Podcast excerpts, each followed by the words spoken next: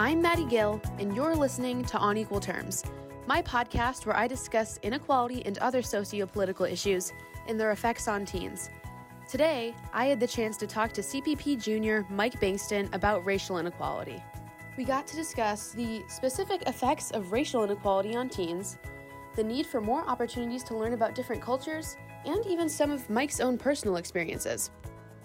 One thing that really stuck with me from me and Mike's conversation was his views on how important it is to discuss all aspects of the civil rights movement when we're in elementary and middle school. Because too often, it, the whole movement is just boiled down to MLK and Rosa Parks when there's so much more. Hey, Mike, what's up? Oh, nothing much. How about you? Everything's going good. Um, thanks again for coming to talk to me today. Yeah. Um, yeah, I'm really excited to talk to you because I know last year and kind of this year too, we've both we were both part of the student equity group here at the high school. I know I learned a lot from that, like being able to talk to people about their different experiences. What? How about you? I guess. Yeah, pretty much the same. Um, I think it really helped me. I think more so public speech. I know it wasn't like a big crowd or anything, Yeah. but it did help me talk in front of a group of people more because I used to be that shy kid in the Yeah. like in class presentation, like uh, I don't want to talk. But uh, yeah, I think it also helped me um, really express how I feel about being an African American student here, specifically in Corning. Yeah. And um, yeah, I'm glad people saw eye to eye with me on that. And I know it's just not African Americans, other races too. Yeah. And um, yeah, Yeah. that's what I love. Yeah, especially in Corning, it's such a white dominated school. It's like 98% or something like They're like 93, something like that. Not 98. No, sorry. Yeah, but it was like 90%. And like there's a, such a small chunk of like African American students and even smaller chunks of like Hispanics and all these others. So it's really cool to be able to come together and just talk, share experiences and learn different perspectives. And so the reason why I brought that up because we are talking about racial inequality today. Um, do you kind of want to talk about kind of things you've seen in school, outside of school? Uh, yeah, I'll talk about my personal experiences too. So, uh, for me, it was rough because I'm coming from Atlanta, a predominantly black Mhm. city, if anything. That's why they call it Black Hollywood. but um, yeah, coming from Atlanta to here was like, whoa, like what is going on? Yeah. Um, and as- at first, I sort of felt like I had to act fake because I didn't want to seem like that stereotypical black kid from, honestly, not from the nicest part of Atlanta, but coming from a place where it's like, uh, how should I say? Just decent. Let's just say decent. Coming from a decent area to like here where it's pretty nice. Mhm. Um, yeah, like I just had to act fake almost. it Yeah. sounds bad, but I had to act fake and so I had to just open up. And I eventually found out that um, they don't like me for who I am, then Why waste your time with them? them, Yeah. so then I mean I opened up over the years, but I've been trying not to act as fake as much. But yeah, I'm starting to open up more. Um, Yeah, and I feel like for so many people it's kind of that way where because you you think because you're from a certain area where you you know, we're in a certain culture and then you like switch to a completely different area, people have to people sometimes feel like they have to act a certain way just to fit in and I know I don't experience this as much as I know a lot of other people do, or just I don't experience this. But I know that some people, I've talked to some friends like America who say, like, some people say they're not white enough, some people say they're not black enough. And that's, I feel like that's got to be really difficult for people, especially teens who are really just trying to fit in and figure themselves out. Um, the whole I don't think someone's black enough thing. That's just from not having enough spirit, not having enough experience with other races. Because Yeah. if you go to Howard University, just shoot, there's like a whole bunch of different characteristics and personalities within black culture. Mm-hmm. I mean, I know black culture isn't like, the same as I'm just gonna say white culture, but Yeah. It's not like we're any different. You know, we're still human beings. Like we still love art. We're still smart. I know. Um, my cousin, he goes to Georgia Tech. He wants to Oh, be. wow. He wants to do um computer science.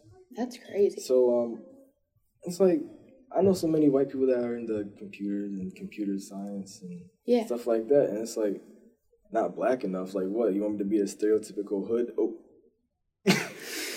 um, you want to be the uh, stereotypical African American from the ghetto or the slums of the hood? Like, hmm no, I'm just being myself. Yeah. You know? There's not like one way to portray a certain ethnicity or race. Exactly. Like I, I was- on a soccer team. Like I just quit the team, but it was pretty much you know they were like all white and Mhm. very. They were all very conservative. Like all their parents were conservative. Even my coach one day, Mhm. um, I had come back. I don't even remember. I was just like super tan one day because I am, you know, I am Latina, Yeah. and somebody said something. One of my teammates were like, "Oh my God, Gilly, you're really tan." I was like, "Yeah, I'm Hispanic," and my coach goes, "Oh, I didn't know. You don't look Mexican." You know, like I think like, and I, that's a weird example, but like, there's not, you know, a certain way you should look or a certain way you should act just because of like who you are. And um, yeah, I feel like that. Like I said, it kind of shapes a lot of teens into you know thinking they do have to act a certain way. Um, and I think society kind of pushes that because of stereotypes. Yeah, I agree. I I fully agree. Yeah. Um, and do you think, just from kind of like what you know and what you what you've experienced, what do you think that people, even like teenagers, can do to help create a better environment for everybody? I know it's a broad mm-hmm. question, but if there's some way you could maybe talk about like speaking out. I mean, like for other teams, teams, other teams to help out, like with people that are struggling with I racial think- inequality. I guess just Because- like yeah. My advice is just be yourself. Like that's really it. I tell myself that every single day. Yeah. Like, yeah. As a teen, I don't know how to help other people. I guess we could actually shoot. We could do like what um the African American Culture Club's doing. Yeah. Like, Do you want to just- talk about that? Yeah, sure. Um, so yeah, the African American Culture Club is sort of like the Asian Asian American Association. Yeah. I I think. know, Yeah. I think it's A- yeah an Asian American Association. but- okay, but yeah, like that, where we just we just like to have fun, share our culture with not only African Americans but other people who are interested in joining the club. Like I know we have um, Gavin Dominguez, he's Latino, um, Mhm.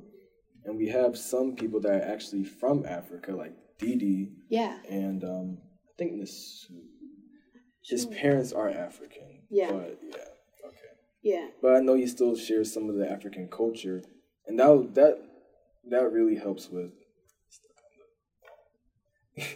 but that really helps us because we try to understand the African culture too. Because we're African American, we don't know everything, you know. Yeah. I mean, um, yeah, like me, I try to go back to my roots. Like I know that I'm ninety something percent Senegalese, and that I found out through Ancestry.com. My uncle did that. that um, my ancestors came from Senegal. They went from Senegal to London, and then on the ship from London was called the um, something Bankston. That's how I got my last name. And Oh, that's really cool. Yeah. and um, yeah, I just like, I just like, I just love my culture. Yeah. And I love African. Yeah, I think like that's uh, like why the African American Culture Club, like things like that are so important, and it's so important that you have people who are not just African American, like having people from other cultures to like who are actually genuinely interested in learning new cultures. It really does help for a more like it helps create more aware and understanding people. And I think just in general, if people, you know, educate themselves on different cultures, that's kind of an issue. Like, especially in America, people are so close minded about. They Mm-hmm. judge everything against how their culture is. And that's, I think that happens everywhere, but it is, you know, specifically right now, a lot, uh, a lot of the times Americans do that because, you know, they, I guess, think a certain way. And like I said, they judge everything and everyone based off of, you know, their own, like only their view. And if everyone kind of, you know, learns about each other, it does help for just a better understanding. And everyone just kind of knows everybody. Well, going back to your one question, like how can teens help out other teens? I think adults will have to get more involved. To be honest, like you know how Mr. Bacalus is having that um or created that African American studies. Yeah, that class. Yeah. Um, I was in it, but honestly, I felt uncomfortable because there weren't a lot of African Americans as much as I thought they were gonna be in there. hmm So I kind of dropped that. I should have stayed in it though. But um, Yeah. but uh, yeah, I think there should be more stuff on that. Like, Yeah, like more opportunities for people to learn. and when, well, you know how everybody in middle school, not middle, yeah, like middle elementary school learns about like Martin Luther King Jr. and uh, Rosa Parks, Yeah. like the key figures of the civil rights. yeah. I think we should go more into depth into the depth of that because like why not learn about it? It's history, right? Yeah. And I feel like honestly, I feel like some people try to su- like suppress black history. Oh, yeah. I don't know why, but I don't know. It makes me sad. Yeah. Yeah. Sorry, I get touchy on this stuff. No, you're good. And um yeah, it I think it is so important because that was such a huge time not just for you know African American people but that was such a huge movement. I think it impacted globally and Mhm. because it is so significant, we should just like you said go more into depth about it than just two important people because although they were major figures who led the way, there were so many people behind them too. Mhm. I think you would say something similar. Oh yeah, I agree. Yeah. Yeah. So yeah, I think, you know, like we said, just kind of if people do take action by, you know, creating classes in schools for people to understand or you know, creating clubs and just creating opportunities for you know, especially teens to kind of understand that kind of thing and understand other cultures, it allows them to grow into people who, you know, know about it and have a kind of diverse mindset because inequality in a lot of forms come from people seeing one way and believing something from only their perspective. So if you know, like this generation and generations following us, and I guess ahead everybody really, but if we just learn more about it and help people learn more about culture, then like I said, like it impacts everybody and like really nobody kind of loses from learning more about other cultures. I agree with that. Yeah, I agree with that. It's like kind of like in Spanish class. We only know the language, but we don't know the culture. Yeah, I think Senora Corbalon is has created an international club, but they, yeah, she can't get enough people to join. But what they do is they would, in theory, they would bring in like different foods and art forms and like literary and both visual art too. Where do I sign? I know, I want to be a part of it. Um, so if we really allow those to expand, then you know people learn and people want to know more, and people are able to you know connect better with other culture cultures. yeah.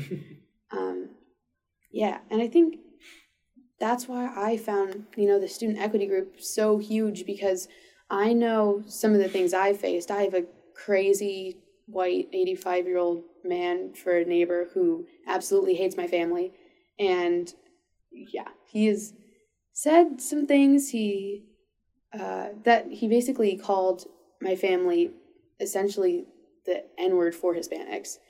And um, yeah, I think just yeah, I think older generations, you know, don't didn't learn as much. And so if we create these generations where we do have that access to learning that really benefits everybody. Yeah i think it's just the influence of the older generations having an impact on the newer generations. Yeah. Because the older generations i don't want to say stuck in the past but i mean they grew up a certain mm-hmm. yeah and it has has had an impact on newer generations. Yeah I mean, like, I'm glad our school's taking action. I, I have seen a, like a decrease in like racial tension here and yeah. like comments like getting called a nigger and stuff like that. Mm-hmm. And um, yeah, I'm I'm glad people have taken action because they I know they think about kids like me who actually care, and not just walk away from it. You know, like actually stand up for myself and say no hold up. Yeah, and that's so huge for even one person to just stand up, mm-hmm. um, because it can you know cause other people like if you like if one person saw you doing that, they the next time somebody said something to them, they might stand up, and mm-hmm. it's kind of a huge chain reaction. And going back to when you said like these newer generations, with you know our new generations is so much technology and through social media we have all these huge influencers in like media and in like music who kind of do use their platforms to speak out. Um, and I, I yeah, I think that's really really cool. I agree with you, but I think people who are like like real popular people, real popular celebrities should step up more too.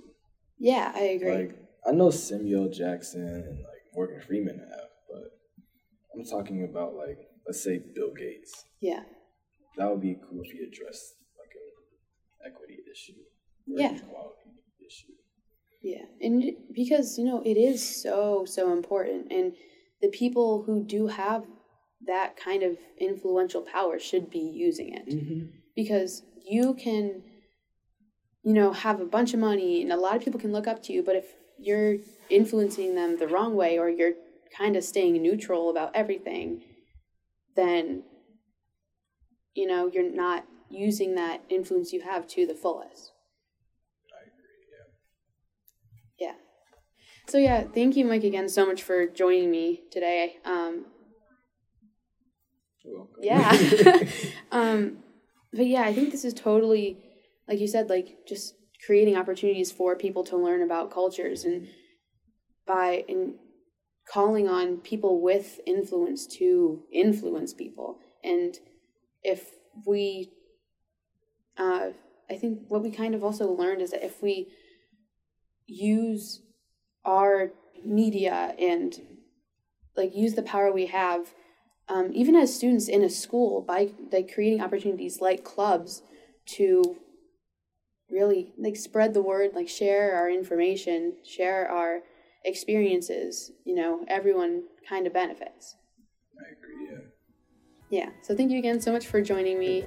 Uh, um, yeah. Again, a huge thank you to Mike for sitting down with me for this episode. Don't forget to tune in next time for the final episode of this series, where I'll be discussing inequality and discrimination surrounding the LGBTQ community with freshman Jamie Edinger Vanetta. I'm Maddie Gill, and this has been On Equal Terms.